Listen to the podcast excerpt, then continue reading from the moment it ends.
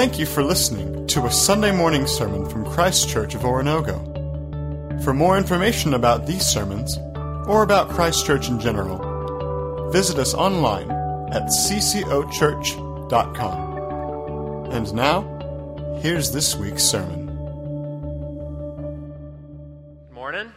I want to start today by telling you a story about a young woman, a girl, growing up in Eastern Europe several decades ago. Her name was Agnes. And Agnes grew up in a very loving home. She had a mother who loved her, a sister that she was very close to. She had a father who was a successful politician, local politician, but he unfortunately died when she was young, died when she was 8 years old. But by really any standard of measurement, Agnes grew up in a pretty comfortable, pretty loving, and pretty affluent home. But then when Agnes turned 18, she made a decision which on the surface seemed crazy, radical. She decided to leave home and would never see her mother or her sister ever again in the rest of her long life. And she moved from her comfortable, affluent world into a completely different part of the world. She found herself living on the streets of Calcutta, serving the sickest of the sick, the poorest of the poor, the most neglected and outcast in society, sometimes even reduced to begging for her own food.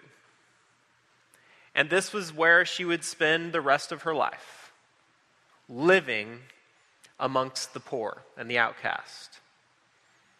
And of course, you know her, maybe, as Mother Teresa. But on the surface, from the outside looking in, you look at a decision like that, to leave comfort, to leave safety, security, affluence, to leave that behind and to adopt a completely different life.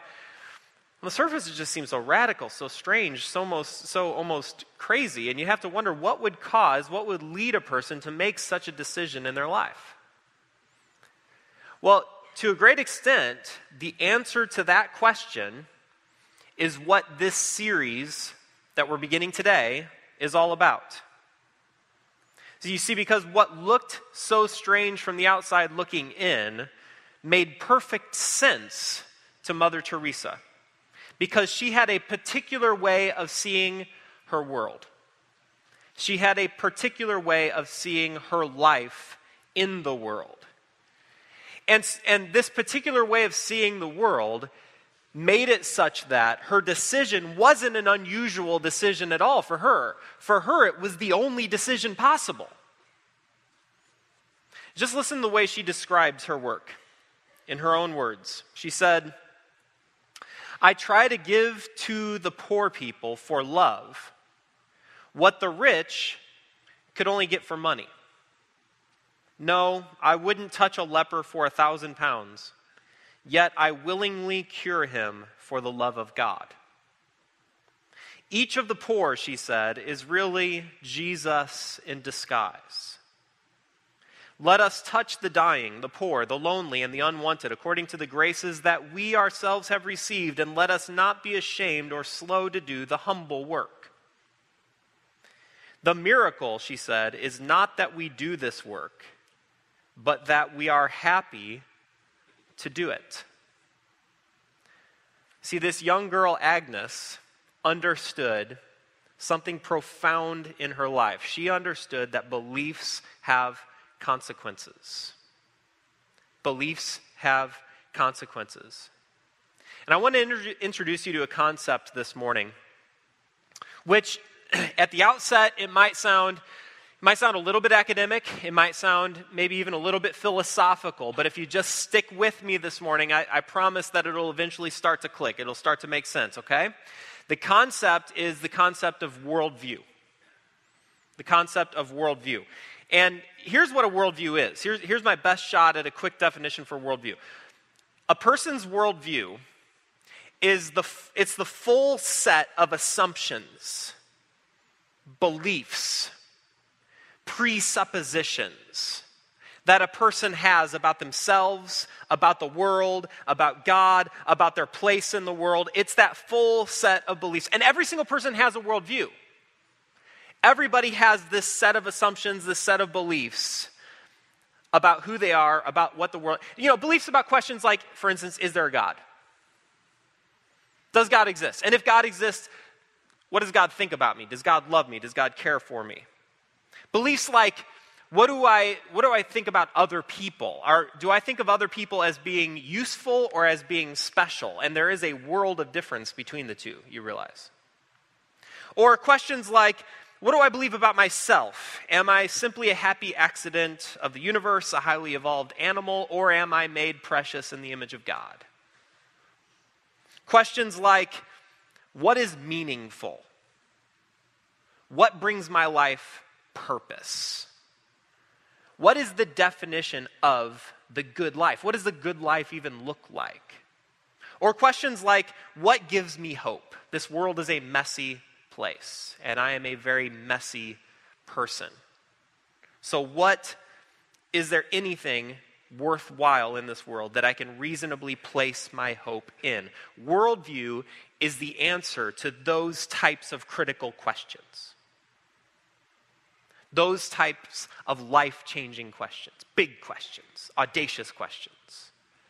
So a worldview is the full set of assumptions that we have, the belief system that we have, that gives shape to the way that we see the world, the way that we see our lives in the world. Well, let me give you a metaphor that'll maybe make this make a little bit more sense. The metaphor that we're working with in this whole series is the metaphor of corrective lenses. I am right now wearing contacts. I wear contacts most days. Some of you in here are wearing contacts as well. Now, if you're anything like me, when you put your contacts in the morning, you really put them in your eye and then you forget about them the rest of the day. You're not even aware of them unless somebody like me comes along and starts talking about them. Then you're aware of them. But most of the time, you're not even aware that you're wearing contacts. But they are affecting the way that I see you right now. The contacts that I have in my eyes, they are affecting the way that I see you. Whether I acknowledge it or not, whether I realize it or not, it changes the way that I see my world. And that's sort of how worldview functions. A worldview, even if we're not aware of it, even if we don't realize it, the beliefs that we have, the assumptions that we have, the presuppositions that we have, it affects the way that we see our lives. It affects the way that we see our world. Let me just give you an illustration of this. When I was young, like in junior high, I'll never forget the first time we went on a family vacation to Grand Teton National Park in Wyoming. We saw the Tetons stretched out in front of us. And I remember thinking, even as a young man, because I had a worldview that was shaped by my parents, centered on Jesus, centered on God, I remember looking at these mountains, even as a young man, and thinking to myself, my goodness, isn't God amazing? It was blowing my mind just how beautiful, how amazing, how huge. And this took my thoughts to God, the creator of those mountains. So when I saw those mountains, I started thinking about God. But then another person over here, okay, imagine another person over here that doesn't have a worldview where he sees the world through the lens of God. Instead, he sees the world as an atheist who doesn't believe in God. He might be blown away by the mountains. He might be in awe of the mountains. But at the end of the day, they're just very, very large piles of rock. And so you have two people seeing the exact same thing, but they see it in two radically different ways. This is how worldview affects us. It affects the way we see our lives, the way we see the world. Every moment. Think about what happens in this room, just as another example. Now, some of us who have been doing church for a while, and I would throw myself into that boat, some of us who have been doing church for a while, sometimes we forget just how weird we are. We forget how unusual it is, the things that we do in this room. So let me expose that weirdness for you this morning. We gather together in a room like this, and we stand up and we sing publicly. We sing songs, which is strange. You've got to understand, that's strange, okay? I'll sing in the shower maybe. I'll sing in my car, perhaps. But to stand up publicly for everyone else to hear, this is an unusual moment, okay? And I could see it on your faces a lot, especially with the guys a little bit more so. It's just kind of an awkward, like, it's just weird that I'm here and I'm singing and everyone can hear, and maybe I'm a little bit insecure about my voice. Maybe I don't think I have the best voice in the world, and so, like, it's just kind of strange. Or think about communion. Have you thought about how strange communion is? It's weird. So we'll stop in the middle of our service, we'll get super quiet, and we'll pass trays with little shot glasses of grape juice and little chiclets of bread, and then we'll move on. And we call it a meal, of all things. It's weird. Or you think about offering. Offering. In the midst of this economy, in the midst of this culture, that we would gather together and we would willingly and even cheerfully place something of what we earned in a little bag as it's passed by us. I mean, you got to realize the world looks at that and they're like, that's weird. That's an unusual decision. Or think about baptism. We have a dunk tank in the middle of our room. Well, not in the middle, but kind of off to the side. Well, like, we'll stop service and we'll dunk somebody in a tank like a carnival, and we'll cheer and we'll applaud. And it's weird. You realize that's weird. But you see, when I look at it, and when many of you look at it through the gospel lenses. And so when you think about singing, and you realize just how majestic and amazing and powerful our God is, and how he created us, and how he loves us, and how he redeemed us, how can we do anything other than to lift our voices in praise and adoration of him, even if we're not terribly secure in our singing voice? Or you think about communion. To us, it's not just juice and bread, is it? When I look at communion through the lens of the gospel, it changes. And I see the body and the blood of Jesus. And I remember and I celebrate the sacrifice that he made on my behalf and the hope that I have because of him. Or you think about offering. When I recognize and when I believe that everything that I have is a gift that has come from God, that nothing that I have is my own, how can I do anything other than to give back as an offering of praise, cheerfully even, to my God? Or think about baptism. I cried like a baby the day my daughter was baptized. What would make a grown man cry when dunking his daughter in a tub of water? It's because I see it in a different way. I see it as a gateway to eternity. I see it as a moment where we publicly identify ourselves with Christ and his sacrifice and his salvation. The gospel changes the way we see the world. This set of lenses. So one person sees it in another way, another person sees it in a different way, and that's how our worldview functions in our lives. Now, the thing about contact lenses, most of the time we're completely unaware of them, right? The only time I'm aware of my contact lenses is two occasions. Number one, when something gets caught up underneath them, it causes an irritation to my eye. You know what that feels like. It's not pleasant. It's like somebody's sticking a needle in your eye. The other moment is when my eyes have changed, necessitating a new prescription. It's in those two moments where I become aware of my contacts.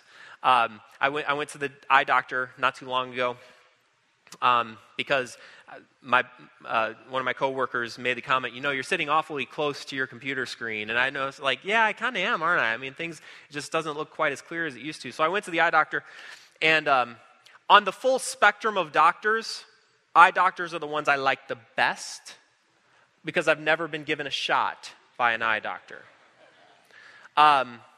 Now, what they do, however, is, you know, there's two things that I don't like about going to the eye doctor. One is the puff of air in the eye, right? I don't even know what it's called. I don't even think it does anything. Like, that's the secret among eye doctors. Like, they all think it means something, but it really doesn't. You know, just watching in the other room. Oh, made another one jump. Like, because you know it's coming. You're trying to keep your eye open. And you're like, nope, sorry, you shut your eye. Try again. I'm like, oh, God. All right. Nope, sorry, you shut it again. Sorry, gonna have to. And they're just messing with you. But the other thing that I don't like is the 1 versus 2 challenge, like in our video here, because I'm just so terribly certain that I'll get it wrong, and I know that I'm gonna spend the rest of my year thinking to myself, I should have gone with one. I just know that I should have gone with number one. This is how worldview functions in our lives as well. Most of us are not aware of the beliefs and the assumptions that we hold until, number one, something bad happens. A tragedy strikes, we lose a loved one, we go through a divorce, we lose our job, tragedy strikes, and at that moment we become painfully aware of the beliefs and the assumptions that we've been holding, and we're forced to reevaluate them. We're forced to really, maybe for the first time, confront what we believe and does it make sense of the world. Or another time where we start to think about worldview is, you know what, when we find ourselves bumping into stuff. Like life just isn't working the way we feel like it needs to work. I don't feel a sense of satisfaction. I don't feel a sense of joy. My relationships are kind of falling apart. Life just isn't working for me right now. And it's at that point where oftentimes the person who loves us will come alongside of us and say, you know what, maybe the problem is that you need a new set of lenses. Maybe that your frustration and the challenges that you're feeling, maybe it's all a result of seeing the world in a particular way that needs to change. Maybe you need to get it reevaluated.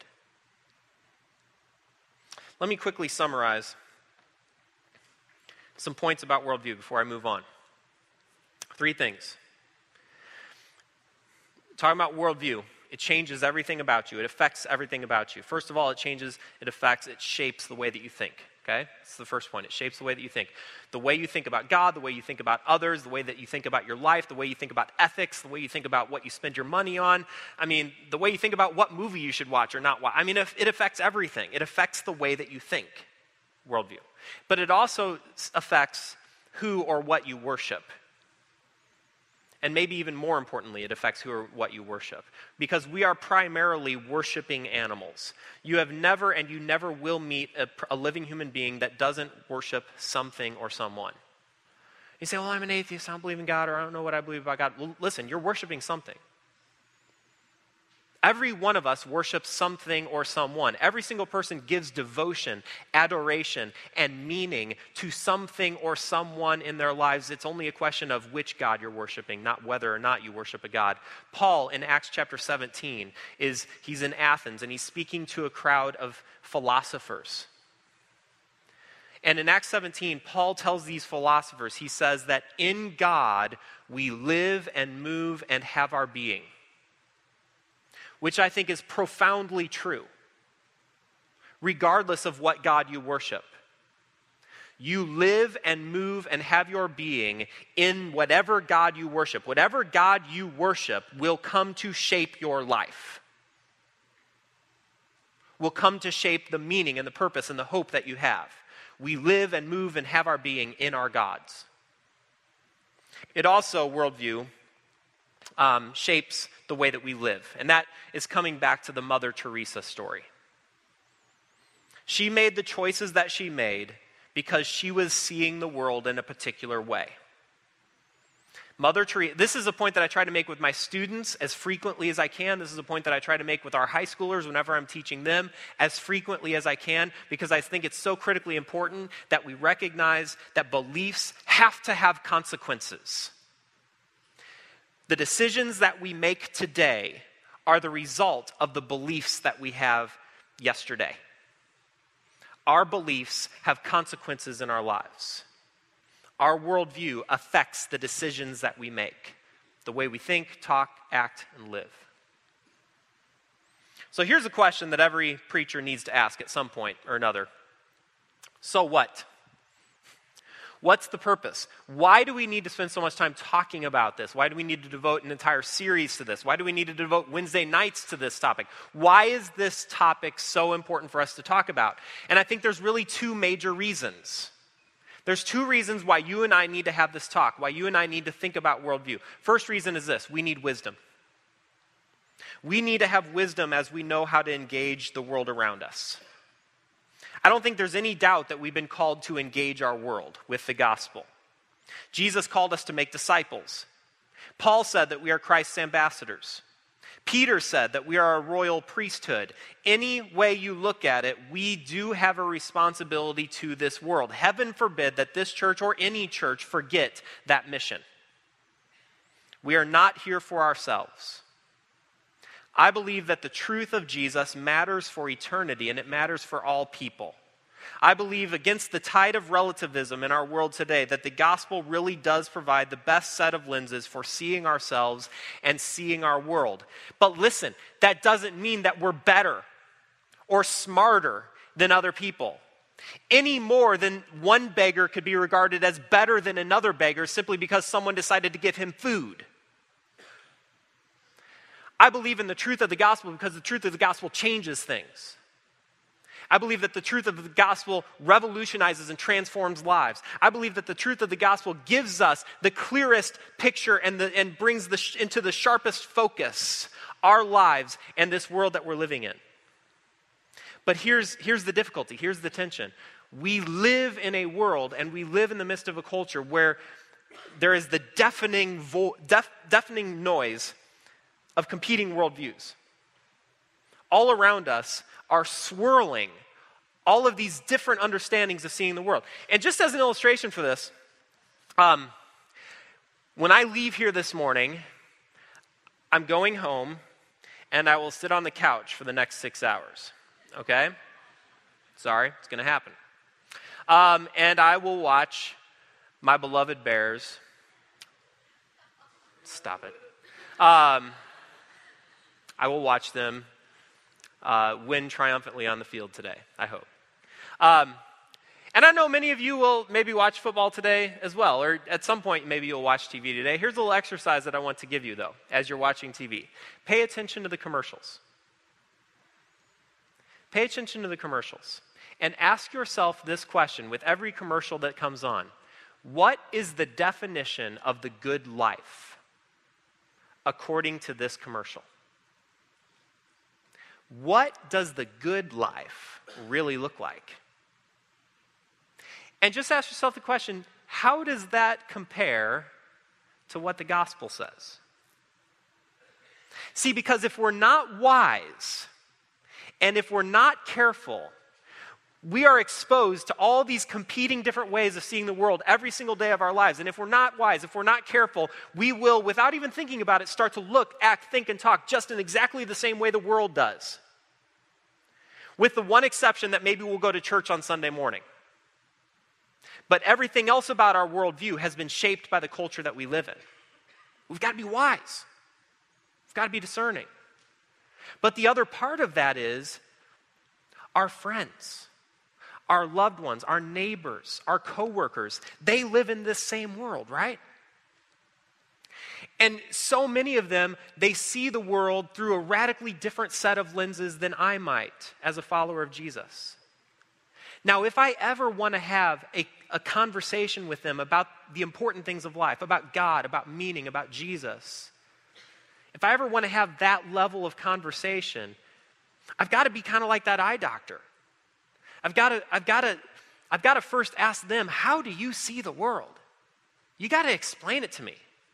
What are your motivations? What are your assumptions? What are your ambitions? You got to tell me how you're seeing the world before we can have a conversation about how the gospel might be able to bring that into focus. So why do we talk about worldview? We talk about worldview because we need to be wise for engagement in the world. But the second reason that we talk about worldview, the second reason that we must talk about worldview is because it ultimately will help us in our discipleship as we follow Jesus. The ancient Greek philosopher Socrates, or if you grew up during the time that I grew up, you probably knew him as Socrates. The Greek philosopher Socrates very famously said, "The unexamined life is not worth living." You heard that before? The unexamined life is not worth living. Here's what I think he meant by that. That we should have the courage and the boldness to ask difficult questions of our lives. That we should avoid thoughtlessly going through our life, just going through the motions. Have the courage to ask questions that matter.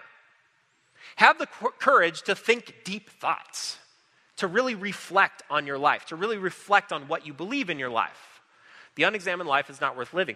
And I think the Apostle Paul, if the Apostle Paul could have a conversation with Socrates, I think the Apostle Paul would largely agree with what Socrates had to say. at least in this regard. I think Paul would say that you certainly shouldn't live your life with God as an afterthought. You shouldn't live your life with God as an afterthought. You should ask the questions, what do I believe about God and how does it matter? Why does it matter? Living the examined life. Because there are too many people, listen, and I'm one of them, I'm just going to be upfront and honest. There are too many people that really, if you had to assess or recognize what their worldview is, they have a worldview that I call apatheism. Apatheism. Because, you know, if you push me to the wall and you say, what do you believe about God? I would say, yeah, I believe in God and I believe in Jesus and I believe in all this other stuff. And many of us, we're the same way. Like, yeah, I believe in Jesus. I mean, that's why I'm here. Or I believe in God. I still have some questions about God, but I believe that God exists. But in our day-to-day life, we really don't give God much thought. We've got other things to think about. We've got other things to worry about. So we're apatheists. God is just kind of somewhere in the background somewhere. Instead of our beliefs really motivating everything that we do and say, he's just kind of off on the margins. Just kind of off on the margins. And so I think Paul would agree that we've got to be serious in our lives about asking these difficult questions. What do I believe? Why do I believe it? And what difference does it make? But here's the big difference, I think, between Paul and Socrates. In 2 Corinthians chapter 10, I want to read a passage for you. In 2 Corinthians chapter 10, I'm going to start reading in verse 3. Here's what Paul says. For though we live in the world, we do not wage war as the world does. The weapons we fight with are not the weapons of the world. On the contrary, they have divine power to demolish strongholds. I love that line. I like to spend more time camping out on that line, but don't have time. Power to demolish strongholds. We demolish arguments and every pretension that sets itself up against the knowledge of God. And we take captive every thought and make it obedient to Christ. We take captive every thought and make it obedient to Christ. Live an examined life? Oh yes, by all means. But what I think Paul would say is it's not enough simply to live an examined life.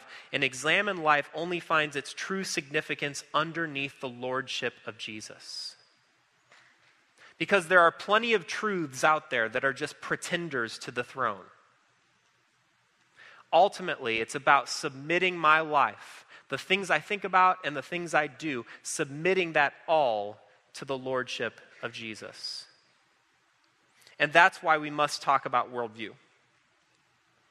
Because it's not enough simply for us to declare that we believe the gospel. The question that confronts us every day is this: are we consistently living out the consequences of our belief? Does the gospel really make a difference in the way we see the world? I shared this illustration a while ago from this stage, but I was encouraged to use it again today, so I'm going to. Because I think it works. My wife and I, we bought a house. About 1.5 years ago, we moved houses. And one of the things that you don't really anticipate when you buy a house is trying to find a new place for all of your old junk. And one of the things you discover whenever you move, and some of you have had this moment, one of the things you discover when you move is just how much junk you have that you didn't realize you had. And so now, when you buy a new house, you have to figure out where you're going to put all that junk. And I find it kind of ironic. And this is just, I don't know, but I'm weird. But I find this funny that, like, every house has a junk drawer, right? You have a junk drawer. Maybe you have several junk drawers. Maybe you have a junk room. I don't know. But, like, everybody has a junk drawer. And so, like, one of the conversations that you have when you're moving is, where will our junk drawer now be in the new house? And it's, like, weird to me because we've already identified that everything that exists in that drawer is, like, it's junk, right? We've agreed that it's junk, but somehow we have to find another place in our new house to relocate that junk to. It's just kind of funny to me. But another thing that you have to relocate or have to figure out where they go are your artwork, your pictures, family photos. You got to figure out where they go in your new house. I mean, everything had its proper place in the old house, but now you're forced to, you know, you look bizarre. You're like walking around the house with paintings, like kind of looking at the walls, like, well, Maybe this could go over here. And so you hang it up, and you kind of live with it. You take a step back. You're like, maybe, maybe not. Let's live with it for a few days. Maybe we'll take it down. Maybe we won't. But it's kind of this experimental process, trying to figure out where everything fits. Well, imagine that through some unbelievable lucky scenario, my wife and I were to inherit the statue of David, Michelangelo's statue of David. He's the orange Ninja Turtle guy. Statue of David. Now, this is literally a priceless piece of art. Have you seen it before? It's a priceless piece of art. Now, and now it is the sole possession of Chad and Tara Ragsdale, Oronogo, Missouri. We have it. It's ours. You can come see it for $10 a piece. How would we go about situating that in our house, though? Well, I could experiment. Maybe it fits in the living room. But I don't know. I got to see the TV clearly. I mean, I got 6 hours of football ahead of me. I got to make sure I can see the TV clearly. Maybe it doesn't fit in the living room. Maybe, I don't know, it's kind of unseemly in the kitchen. Doesn't seem like it fits there. Definitely don't want to put it in the kids' room. It's not necessarily rated G, okay? So don't necessarily want it there. Where do I fit it? And just kind of, you know, and maybe we'll just experiment with it for a while. No, that's not what I would do at all. What do you think I would do if I inherited this literally priceless piece of art? I would reorganize my entire house around this piece of art. Matter of fact, I probably would build a brand new house just so that I could situate it around this piece of art. It doesn't fit in. I fit in around it.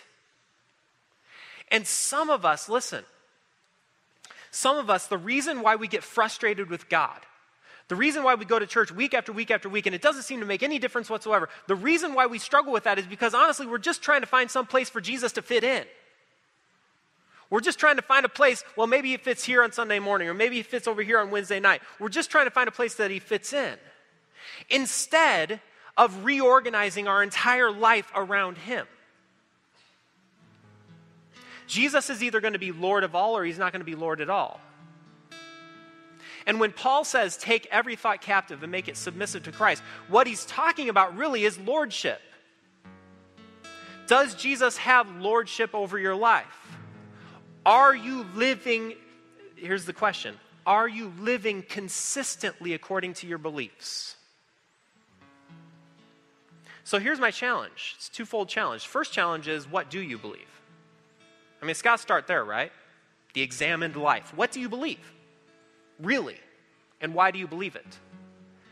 But the second question is, does it matter? What are the consequences of those beliefs? When you put on the gospel lenses, or whatever lenses you happen to be wearing, how does it cause you to see the world in a different way? Does the gospel change the way that you see your coworkers? Does the gospel change the things that you choose to spend your money on? Does the gospel change your schedule? The things that you do as a family, or the things maybe that you don't decide to do as a family? Does the gospel lens, do you see the news of the day through the gospel lens? Do you interpret the events of our world through the gospel lens? Do your beliefs have consequences in your life?